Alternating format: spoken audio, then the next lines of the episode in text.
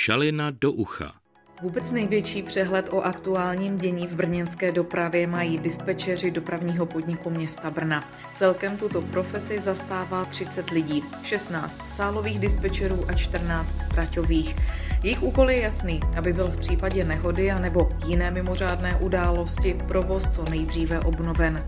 Protože jde o každou minutu, mají mezi sebou úkoly přesně rozdělené. I o tom si dnes budeme povídat v podcastu Šalina do ucha. U mikrofonu naproti mě usedli dispečeři Leo Halas a Honza Krobot. Hezký den.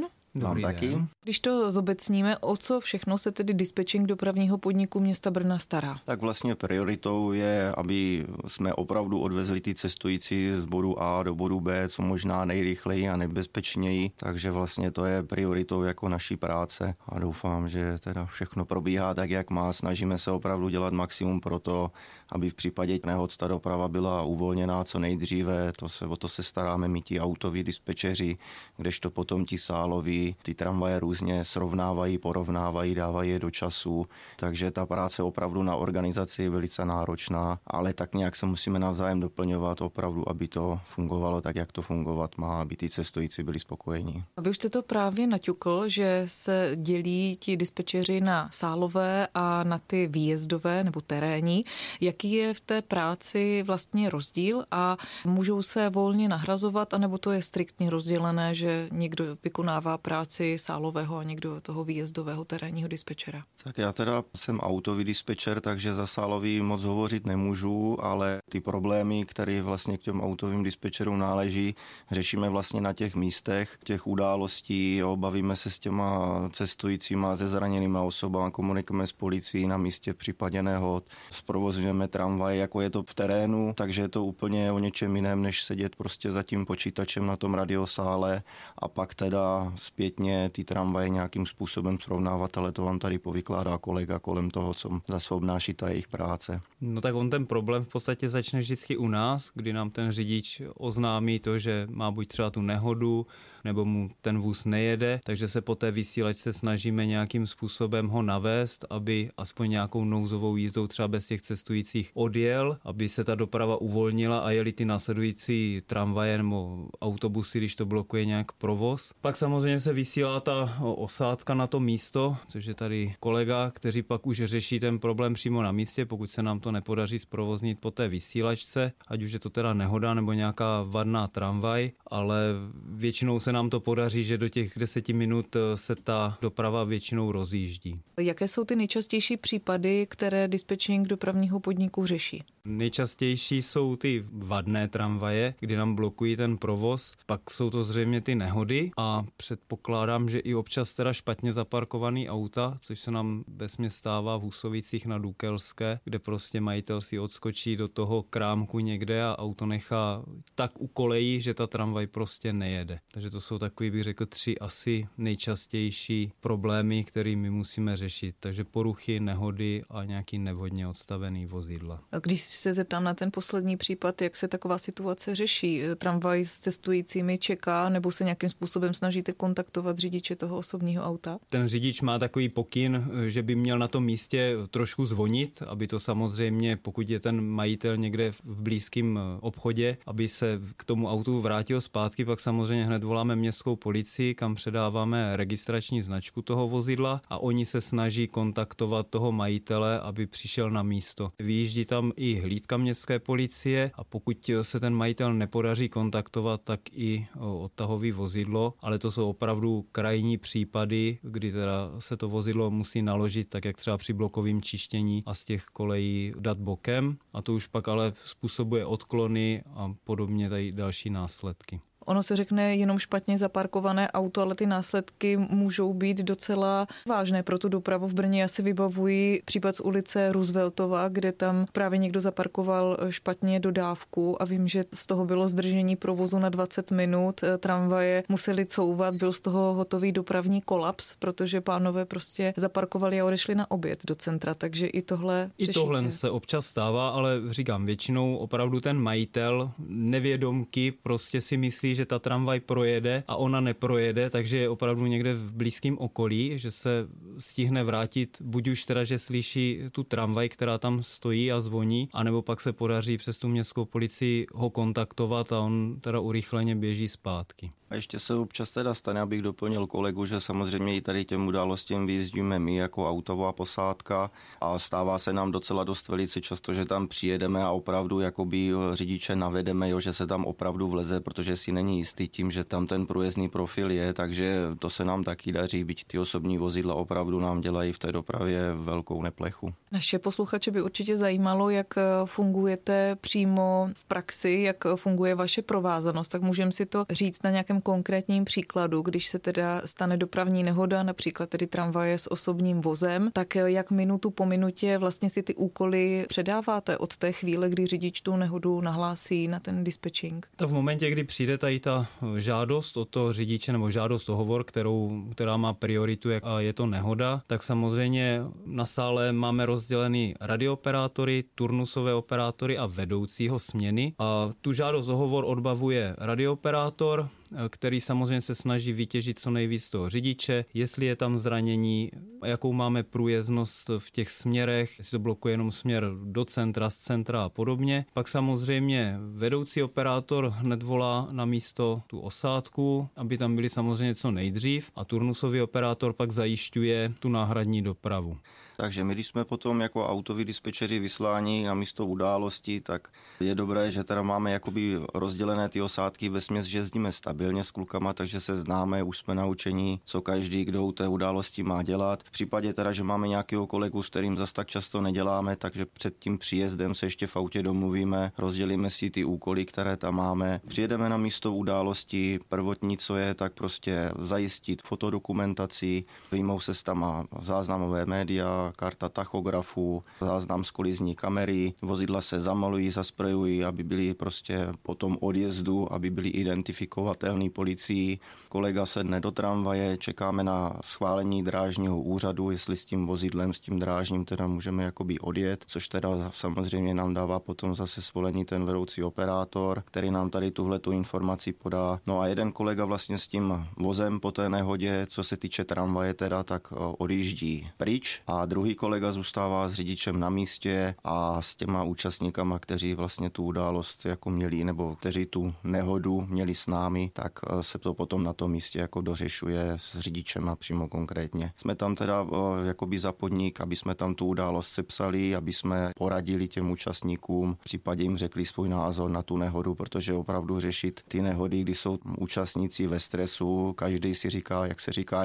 co chce, jo, každý si vymyslí prostě to, co se mu hodí lidí, což teda pro nás je vždycky to nejjednodušší, opravdu vzít ten záznam z té kolizní kamery a přímo se na to podívat, jak ta událost prostě probíhala a spoustě těm účastníkům to prostě otevře oči. A většina těch nehod se vlastně jako dá vyřešit bez policie na místě, což i pro ty druhý účastníky je lepší, že to je bez bodů, bez pokuty, jo, nemají žádný záznamy v těch kartách ale to jsou teda opravdu jenom takový ty lehčí nehody, jo, kde ta škoda nepřesahuje 100 000 korun, nebo pokud tam není nějaký zranění, k tomu se automaticky samozřejmě volá policie. Mezi tím tedy, co vy řešíte situaci přímo v terénu, tak mezi tím se na sále rozbíhá dopravní řešení té nehody, to znamená různé odklony linek. Jak tady tu věc zvažujete, jak odhadujete, zda vozy posílat odklonem anebo počkat? Tak samozřejmě, pokud ten řidič řekne, že tam je zranění, tak samozřejmě už to je pro nás takový jako vykřičník, že by to nemuselo být úplně standardně vyřešeno což většinou ty, tady ty drobnější nehody uvolňujeme zhruba do těch deseti minut. Pokud je tam nějaký to zranění, tak samozřejmě už na místo vyjíždí záchranná služba a hasičský sbor, což nám trošku komplikuje tu práci, ale samozřejmě po domluvě s operačním od policie České republiky se snažíme tu dopravu co nejrychleji uvolnit. Pokud to zranění je jenom lehčí, že jsou tam třeba nějaké oděrky od skla a podobně, tak to je v pohodě, ale pokud je to něco vážnějšího, tak samozřejmě ani my nemáme tu pravomoc tu nehodu uvolnit a začínáme teda přemýšlet o těch různých odklonech. A to teda chlapcům jako my autoví dispečeři určitě nezávidíme, protože jako není to opravdu jednoduchý udělat nějaký ten, nebo ten odklon je jednoduchý udělat, ale pak opravdu srovnat ty tramvaje tak, aby byly v tom pořadí, v kterém mají být, aby byly v tom čase jako klobouk dolů před něma, opravdu to mají dost náročný tady na to srovnávání těch vozidel do času a podobně. No to jsem se chtěla zeptat, když vám v tom nějaká nehoda udělá paseku, vozy naberou spoždění, jezdí prostě okolními trasami, jak dlouho po té nehodě ještě vám trvá, eh, než tu dopravu vrátíte do toho normálu, než se vrátí všechny vozy, jak vy říkáte, do času, mm-hmm. tedy že jezdí podle jízdních řádů? Záleží na rozsahu a na délce toho přerušení té dopravy. Ve většinou, pokud je to opravdu nějaká ta drobnější nehoda, do těch deseti, dejme tomu i těch 15 minut, tak se to dá zhruba tak do té hodinky za pomocí těch záložních vozů, který máme po Brně, dát do času poměrně rychle, ale jsou samozřejmě případy, kdy třeba je ten odklon klidně i hodinu a to už pak klidně trvá 3-4 hodiny, než opravdu všechny ty tramvaje, ty kurzy zařadíme do toho jejich jízdního řádu. Takže je to opravdu o tom, i jak spolupracuje policie, hasiči a podobně a záleží to hodně na době toho přerušení té dopravy. Po nějaké nehodě nebo události si cestující, kteří stojí na té zastávce a už jsou nervózní, protože jim třeba nějakou dobu něco nejede, teď neví, co se přesně děje, můžou všimnout, že jako první přijede tramvaj, která má nápis služební jízda, kolem nich projede, druhá třeba taky. Ono to má svůj význam, i když tomu cestujícímu to v tu chvíli může připadat nelogické, že konečně něco jede, tak by mě to přece mělo nabrat a odvést. Vysvětlete nám to, prosím. Ano, to je bohužel to, že jsou to ty první vozy, které stojí za tou mimořádnou událostí a mají v podstatě to největší spoždění, takže už můžou být třeba klidně v tom místě, ale opačným směrem. Takže tím, aby jsme urychlili to jejich zařazení do toho času, nebo případně třeba, aby už se nespožďoval ten odjezd té následující konečné, tak se posílají takzvaně režíně bez cestujících, což nepůsobí na ty cestující úplně dobře, rozumím tomu, ale zase v tom zachování, aby ta doprava opravdu jela i na ten druhý směr, je potřeba opravdu třeba první dva, tři vozy poslat bez těch cestujících, aby na té konečné byly co nejrychleji. Chápu, pro ty cestující je to nepříjemné, když tam 20 minut stojí a opravdu čekají na tu tramvaj, ale zase si myslím, že během těch 20 minut se snažíme jak poslat ty náhradní autobusy za ty linky, takže teoreticky určitý ten interval na té lince je zachován, i když trošku nekomfortně tím, že třeba místo velké tramvajové soupravy přijede kloubový autobus. Na sále zajišťuje provoz během dne zhruba 4 až 5 sálových dispečerů. Kolik k tomu máte těch výjezdních kolegů a jak to potom je v noci? Na sále standardně přes den, což je od 6.30 do 18.30, jsou čtyři dispečeři, dva radiooperátoři, kteří ty hovory od těch řidičů přijímají. Pak, jak jsem říkal, turnusový, který má na starosti právě náhradní dopravu, záložní autobusy a tramvaje, které jsou po Brně. A pak vedoucí směny, který komunikuje s integrovaným záchranným systémem. Právě na místo vysílá tu osádku naši dispečerskou, komunikuje s výpravnami v rámci podniku a podobně. Tak a jako autový, když vezmu teda v té době špičky, tak jsou tři posádky traťových dispečerů a taky od těch 6.30 do těch 18.30, ale jinak ta naše pracovní doba, protože nemáme jakoby non-stop provoz tady těch autařů, tak je od 4 hodin 15 minut do 3 čtvrtě na 12 večer. A to pak vlastně tím, že nejezdí v noci tramvaje a není potřeba tu dopravu drážní uvolňovat, tak v noci jsou na sále dva dispečeři, kteří, když má třeba noční autobus, nějakou dopravní nehodu, což se občas stane, tak vlastně ten jeden z těch sálových vyjíždí na místo té nehody zdokumentovat a vyřešit to tak, jak to dělají vlastně traťoví dispečeři přes den. Jak se vyrovnáváte třeba i jako psychicky s tím, když se vám eh, stane několik nehod nebo několik událostí zároveň a vy máte vlastně všechny řešit a obnovovat ten provoz na více místech v Brně naraz? v tu chvíli nad tím člověk takhle nepřemýšlí. Samozřejmě určitá ta stresová situace to je, protože člověk už má namyšlený třeba ty záložní vozy, že už je pošle tam, v tu chvíli přijde další zpráva o nějaké nehodě, tak to musí nějak tak jako skoordinovat koordinovat, aby u každé té nehody byl nějaký ten záložní vůz, ale v tu chvíli ten člověk, nebo aspoň já, nad tím tak nepřemýšlím. Pokud pak eh, jsou situace, kdy to úplně nevíde, že prostě ta ulice je díky té nehodě třeba úplně ucpaná, ty autobusy tam neprojedou a člověk je z toho trošku jako zklamaný, tak si říká, hm, snažil jsem se, ale bohužel. A já třeba osobně, když je opravdu hodně náročný den, tak chodím z práce pěšky domů. Já to mám tak na hodinku, krásně si vyvětrám hlavu, úplně vypnu a tím já se docela dost odreaguju. No. Hlavně ten klid, protože u té vysílačky opravdu člověk musí neustále naslouchat i těm řidičům, kteří jsou třeba taky v tom stresu z té nehody, musí se snažit nějakým způsobem uklidnit, aby v podstatě jsme z nich vytěžili úplně to maximum, jak pak dál postupovat, eh, co se týče komunikace třeba s těma integrovanýma složkama. Takže to samozřejmě už pak dopadá i stresově třeba na toho dispečera, kdy se snaží tomu řidiči pomoct, ale bohužel on je v takovém šoku, že to prostě s ním se nedá vykomunikovat, takže v tu chvíli i ten dispečer si říká sakra, hlavně ať ten řidič je i třeba v pořádku, takže pak většinou to mají už na starost kluci, kteří tam přijedou si ho nějak převzít do té vozovkách péče a snažit se ho nějakým způsobem uklidnit. Ale já osobně říkám, já se vždycky projdu, procházka je pro mě top. Auta dispečingu se po městě pohybují v případě nutnosti skoro stejnou rychlostí jako auta policie a sanitky. Proč je důležité u té nehody být co nejrychleji?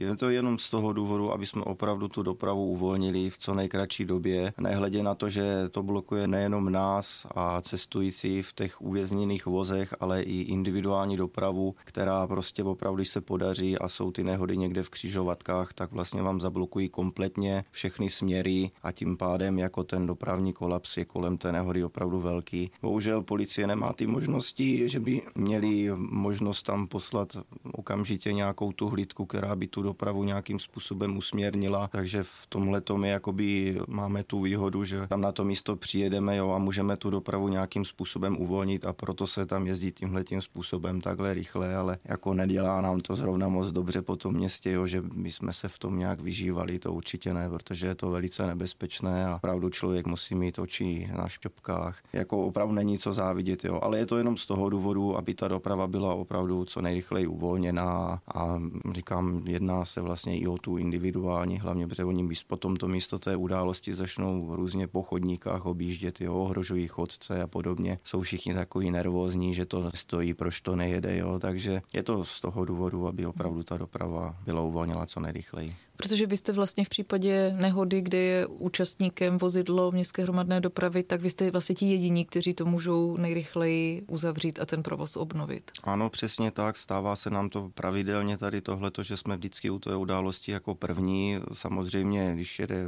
nějaká policejní hlídka kolem a nachomejtnou se, tak se samozřejmě jako přidají. Ale zase mají tu nevýhodu, jo, že potřebují nějaký to svolení toho svého operačního, operačního a to tohle to je právě ta naše výhoda, že máme ty kompetence k tomu, aby jsme tu dopravu opravdu co nejrychleji uvolnili. Jaká byla nejhorší situace, kterou jste ve své práci zažili? No já jsem vzpomínal na, na jednu, nebo respektive na dvě, kdy jsem měl první službu na autě a jeli jsme k nehodě trolejbusu na Hraničky, což je mezi Šlapanicemi a Brnem, kdy tam se s trolejbusem utrhla v podstatě krajnice a on tam najel do sloupu trolejového vedení a řidič zůstal teda zaklíněn ve voze, takže to bylo takový jako opravdu pro mě taková první obrovská nehoda, kterou si teda pamatuju jako opravdu do dneška, že utkvěla mě v té paměti. Naštěstí řidič vyvázl jenom s lehkým zraněním, cestující byli bez zranění úplně, takže to bylo velké plus na té nehodě, ale to odstraňování těch následků té nehody nám trvalo vlastně celé dopoledne. Takže to a druhá byla,